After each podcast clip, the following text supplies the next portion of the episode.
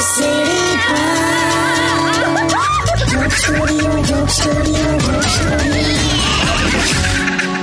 welcome back radio city joke studio આપનું સ્વાગત છે શું તાહિત કાકી હા મને તો માથું દુખે છે હવે બધું થશે નવરાત્રી પતી એટલે હવે માથું દુખશે કમર દુખશે શરીર દુખશે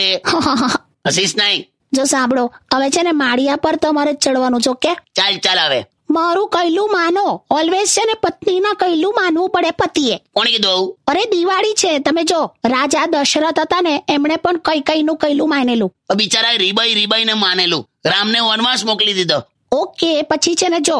રામે સીતાનું પણ કહેલું માનેલું ને પેલું પેલું સોનેરી મૃગ આવ્યું હતું ત્યારે રામને નતું કીધું સીતાએ કે તમે જાઓ લઈ આવો એમાં જ પછી રાવણ હાથે બવાલ થઈ પણ તમે જુઓ રાવણે એની વાઈફનું કહેલું નતું માન્યું મંદોદરીનું તે એટલે મરી ગયો આ કઈ ટાઈપના લોજિક કાઢેલા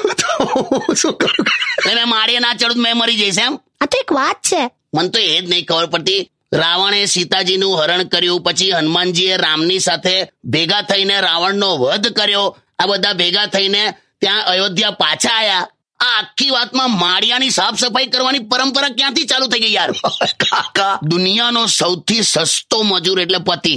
જેને પાછો એ ભ્રમમાં રાખવામાં આવે કે એ ઘરનો માલિક છે ચૂપ થઈ જ આવે ચાલો એડવાન્સમાં હેપી દિવાળી અને સાફ સફાઈ કરો પતિના ગજવાની ગજવાની ને ઘરની લે તું જપને પગાર લાગી પગાર